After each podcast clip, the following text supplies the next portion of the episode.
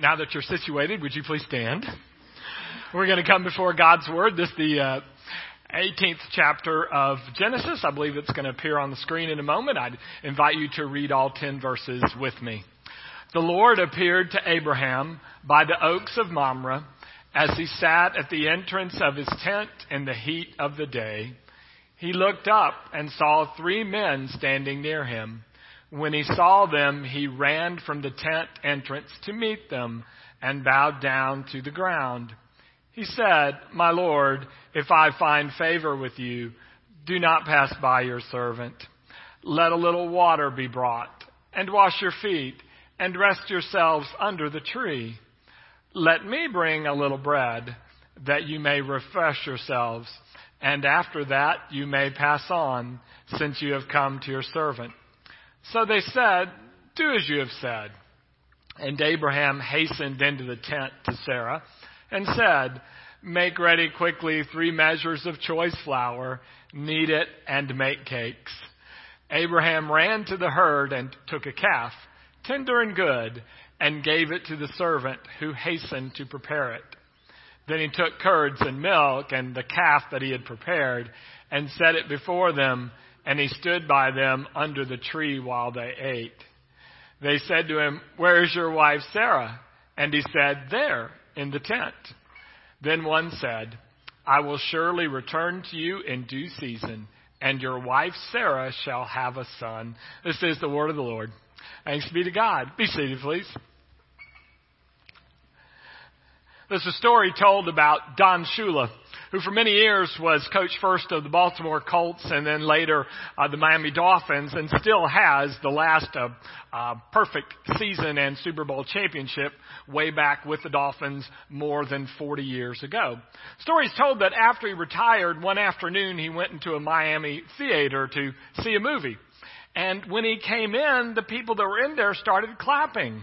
And so he sat down, then he stood back up turned around said to them, said, well, thank you. He said, I had no idea that anyone would even uh, know who I am and, or, or remember me at all. And at which one point, one of the few patrons in the theater stood up and said, Are we supposed to know you? All we know is that the manager said he wouldn't start the movie unless 10 people showed up, and you're number 10. We've been talking about hospitality the last couple of weeks, and one thing I'd like you to see about hospitality is I believe hospitality is applauding somebody just for showing up that when they show up, they find a welcome that is more than they could have dreamed or had any right to expect. And as we've talked about hospitality the last two Sundays, the scriptures Dinah has used, first of all, the first one came from the creation story.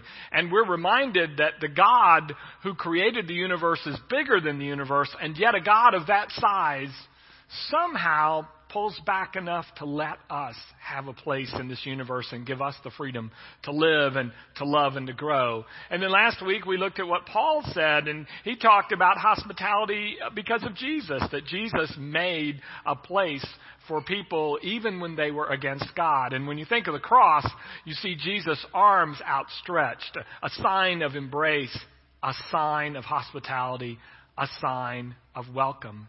But there's something else I want you to see in the Don Shula story that I think will teach us about hospitality this morning, and that's this.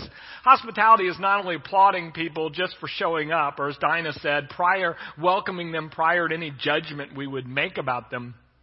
But hospitality also perhaps may involve finding out the people that we welcome are more than we imagined them to be that there may be a surprise in who they are. Uh, we had no idea that this patron was actually a Hall of Fame football coach uh, when we welcomed them into the theater. And in the same way, who might we discover? Um, when we welcome and extend hospitality to a stranger, could, could they be even more than we imagine?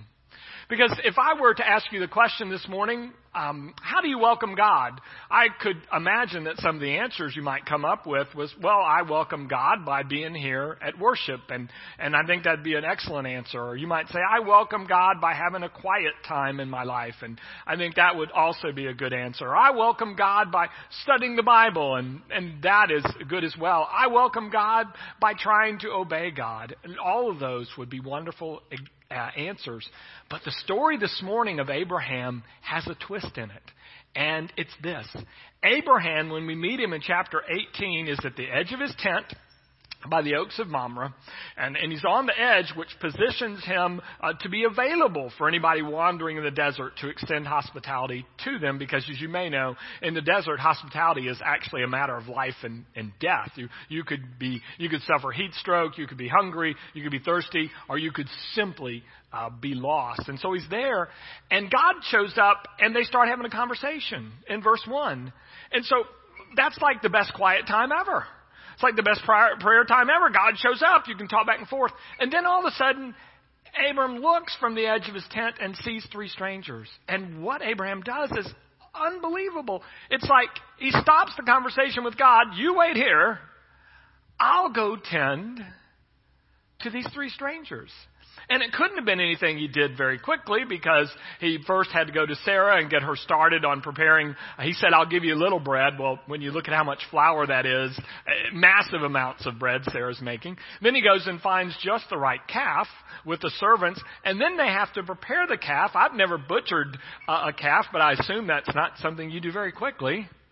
And, uh, and then prepare it. It's like all sorts of activities Abraham goes through, and we wonder if God is over there kind of like on one foot and then on the other and kind of checking. Does God need to watch? Um, checking things out, but but you know, God's just sort of left hanging. That's a nightmare I used to have when I was um, growing up. Uh, and when I was uh, in high school, I would always pray in the evening when I got into bed. And as you know, that that's a little bit dangerous because one moment I'd be praying, and the next moment I'd be asleep. And I, I and uh, back in, in those days in high school, I had a girlfriend. It's a little surprising, I know, but we would have these long phone conversations late in the evening, and then suddenly it'd be silence on her end. She had fallen asleep. And so when I would pray and then fall asleep, I'd, I'd wake up the next morning and I was like, oh, I forgot to hang up with God. God's probably still sitting there just waiting on me to finish this conversation. And, and I would feel terribly guilty about it. But such guilt doesn't plague Abraham. Who knows how many hours Abraham's involved while God continues to wait so Abraham can ho- show hospitality to strangers. Now, as you may know, Abraham became the father of the Jews and is the model of faith and spirituality for Judaism. So the rabbis, including Jesus, spent a great deal of time thinking about Abraham. And one of the conclusions they drew from the story of Abraham is this that it is more important, or it is greater, to um, treat strangers with hospitality than it is to entertain the presence of God. That in your, it is more important than having a quiet time, uh, worshiping or praying. It is more important to extend hospitality to a stranger. And of course, as the rabbis continued to think about it and debate about it, they came to a realization that actually to extend hospitality to a stranger is to in fact, welcome God and entertain God's presence. It's no wonder that the, whoever the great rabbi is that wrote Hebrews in the New Testament, chapter 13, verse 2, cautioned the early church and he said, Don't neglect to entertain strangers because some people find out they're entertaining angels unaware. And of course, later, Abraham will find out that these three he's entertaining, of course, are messengers from God as well, if not the very presence of God, just as much as the presence of God was standing over on the other side of the tent. And so they taught the importance of hospitality. It's a great story from a rabbi's life some years ago. He was deep in the study of Scripture in, in a room, and in another room was his baby, and his baby was crying and crying and crying. And the rabbi ignored the baby and continued to study God's Word. Finally, his father, the grandfather of the baby, an older rabbi, got up, went took care of the baby and soothed the baby. And then, uh, when he had finished, brought the baby into the rabbi's room. And he said, Did you hear the baby crying? And the rabbi said, Yes, but I was studying God's word. And the older rabbi said to the younger this He said, If in studying God's word you neglect the cries of a baby, you have not yet understood God's word. If you, studying the Bible and trying to live the life God has called you to live, ignore the cries of those who are strangers or in need, then you've wasted your time in Bible study because they said, you've missed the point. And so it was um, amazing the way the rabbis thought about this, and they said, what Abraham shows us is the most important thing we can do is entertain and welcome strangers. And they talked so much about it that um, there's a recent book that talks about the, the effect of all this. The book is called What Every Christian Should Know About the Jewishness of Jesus. And I don't know if every Christian needs to know this stuff, but he's Rabbi Evan Moffic from Chicago, and he says that in the first century and second century, Jewish Christians who would have read the story of Mary and Joseph would have automatically thought about Abraham and Sarah. Now here's why. I don't know how many shopping days it is until Christmas. But it's important to go ahead and get the Christmas story in your mind right now. Let's beat the Christmas rush and think about it. The Christmas story doesn't start in Bethlehem. It starts with an angel visiting Mary and says, uh, I got some news for you, Mary. You're going to have a baby. And then another angel in Matthew comes to Joseph and says, um, uh, About your fiance's pregnancy. I to tell you how that happened. And what both stories have in common is nobody yelled at the angels. No one called the angels a liar. No one questioned the angels. Both angel, angelic messengers were treated with hosp- great hospitality. And the result of, of both of the stories, of course, is this amazing baby, Jesus, is born. And Rabbi Moffic said that any Jew in the first or second century, uh, hearing about the story of Jesus, would have gone, well, of course. You entertain angels, and one of the real possibilities is you get a baby. Because that's what happened to Abraham and Sarah. They'd been waiting so many years for a baby. They entertain these visitors. They leave God hanging for a moment or hours. And then the end result, uh, we didn't read that far, but if you read six more verses, they will, they're told, uh, uh, as they were in verse 10, it's confirmed that they will have a child in a year. And that's exactly what happened. Other interesting parallel between the stories Mary and Joseph extend great hospitality to the angel, but when it comes to their own journey to Bethlehem, does anybody extend them hospitality? Not so much. And then Abraham and, and Sarah extend great hospitality, these three angels. They go down the road to Sodom, and does anybody entertain them with hospitality? Uh, not so much. They want to assault them. Uh, they want to mug the angels in Sodom. And so both the stories are about entertaining and welcoming God and amazing things that happen, and then contrasted with some people who refuse to show hospitality and will not welcome God.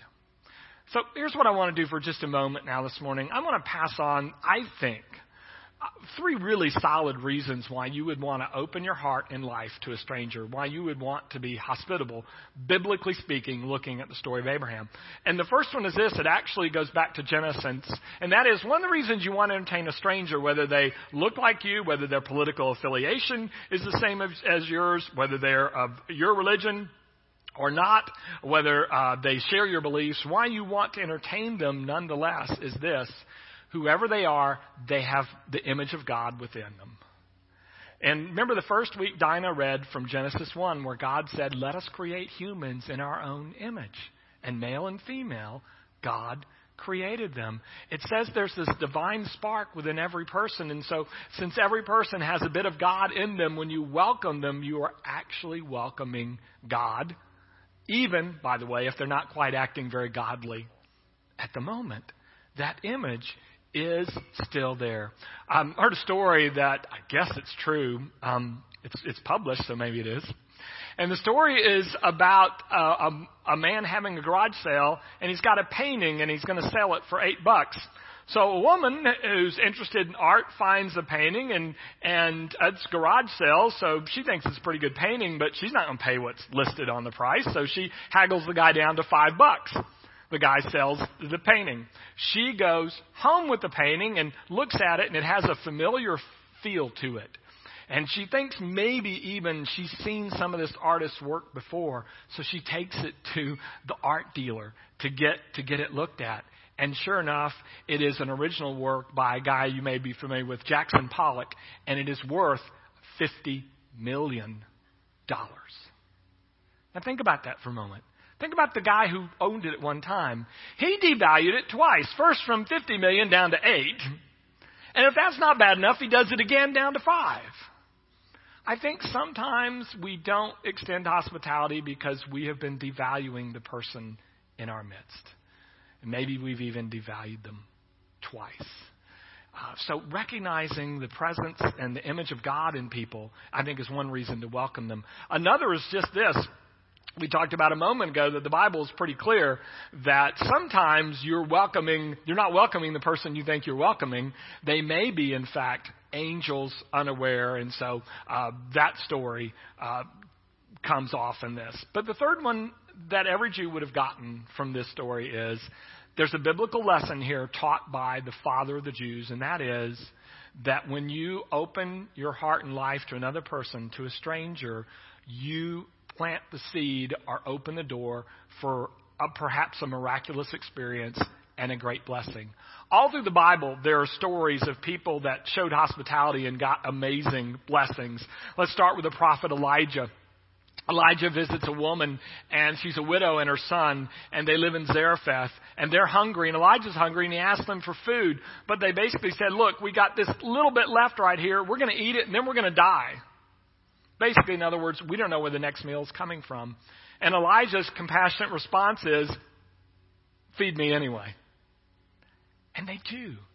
They give him their last meal, but you may know the story. As long as they feed Elijah, they never, ever run out of food. And then Elijah's successor is a man named Elisha, and he travels a lot um, as a prophet of God. And so uh, there's a, a wonderful couple that, that wants to help him and extend hospitality. So they actually build him a guest room, his very own guest room, so whenever he's coming through town in Shunem, he'll have a place to stay. And so he does. And so Elisha wants to pay these people back for their kindness and finds out the one thing they don't have is the one thing Abraham and Sarah don't have years of marriage and no child. And so Elisha finds out, and sure enough, they have a son. And then later on in the story, the son tragically dies. So Elisha, coming to his guest room, to his place of hospitality, will actually lay on the child's body, and the child comes back to life. Biblical stories of blessing from hospitality abound, and from Rahab the prostitute all the way to Paul and Timothy, the Bible says, Open your heart to another, and you will receive much more than you expect.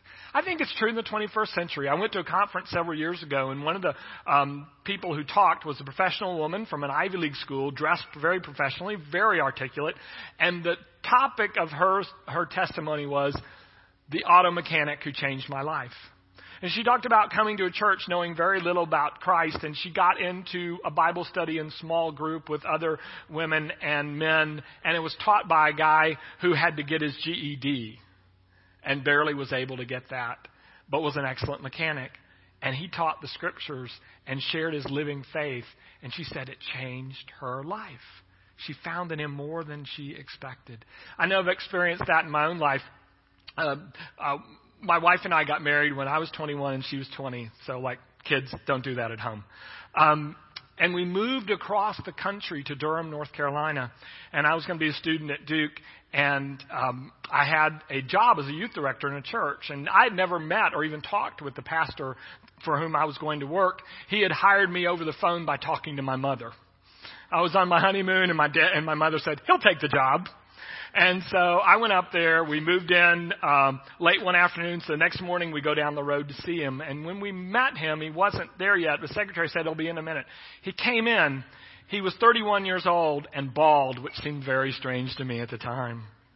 He was wearing a clerical collar like he was a priest, but he was a Methodist. I'd never seen that. He uh, had grease from the tip of his finger all the way through his elbow on both hands. And we met him, he extended his hand, and we were like, oh, and he goes, oh, yeah. And he goes and washes his hand. He'd been working on the church bus. And then he talked with this strange South Carolina accent. Um, he's from Whitmire, South Carolina, and, and we had a hard time figuring him out at first.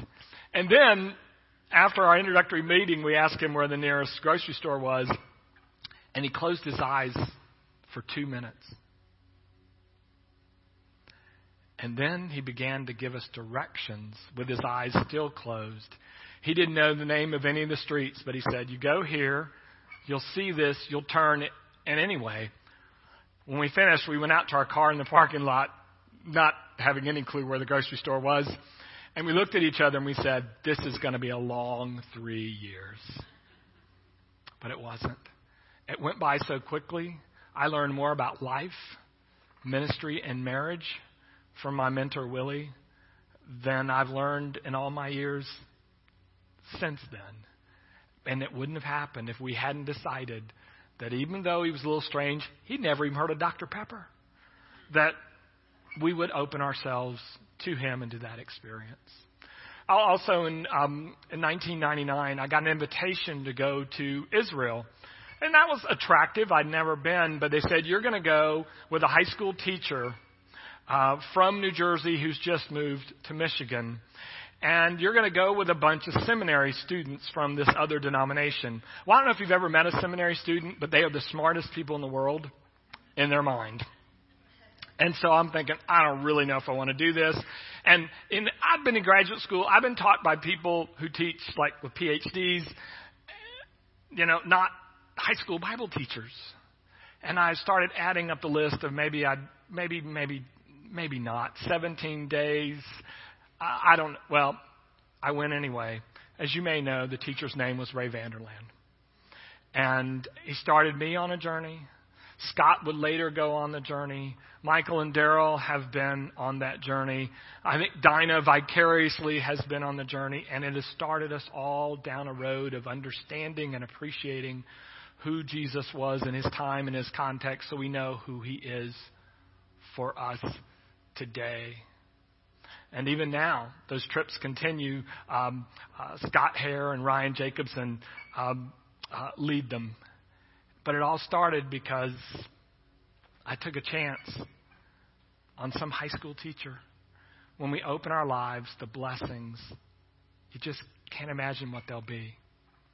Whoever you think's coming through the door and the stranger, trust me, there's more than what you know or believe. Look at Abraham. He ends up with a baby, but not just a baby. The rabbis did something really fascinating with this. They said, if you notice in verse 2, when he's talking to the Lord and he looks and sees the strangers, he looks up and he sees them. And of course, they turn out to be godly presence, angels likely. Um, and then when he feeds them food in verse 8, they're seated, he's looking down at them. And this is what the rabbi said. Have you ever heard that verse from Psalm 8? What is a human being that you are mindful of a human being because you have made them just a little bit lower than the anybody?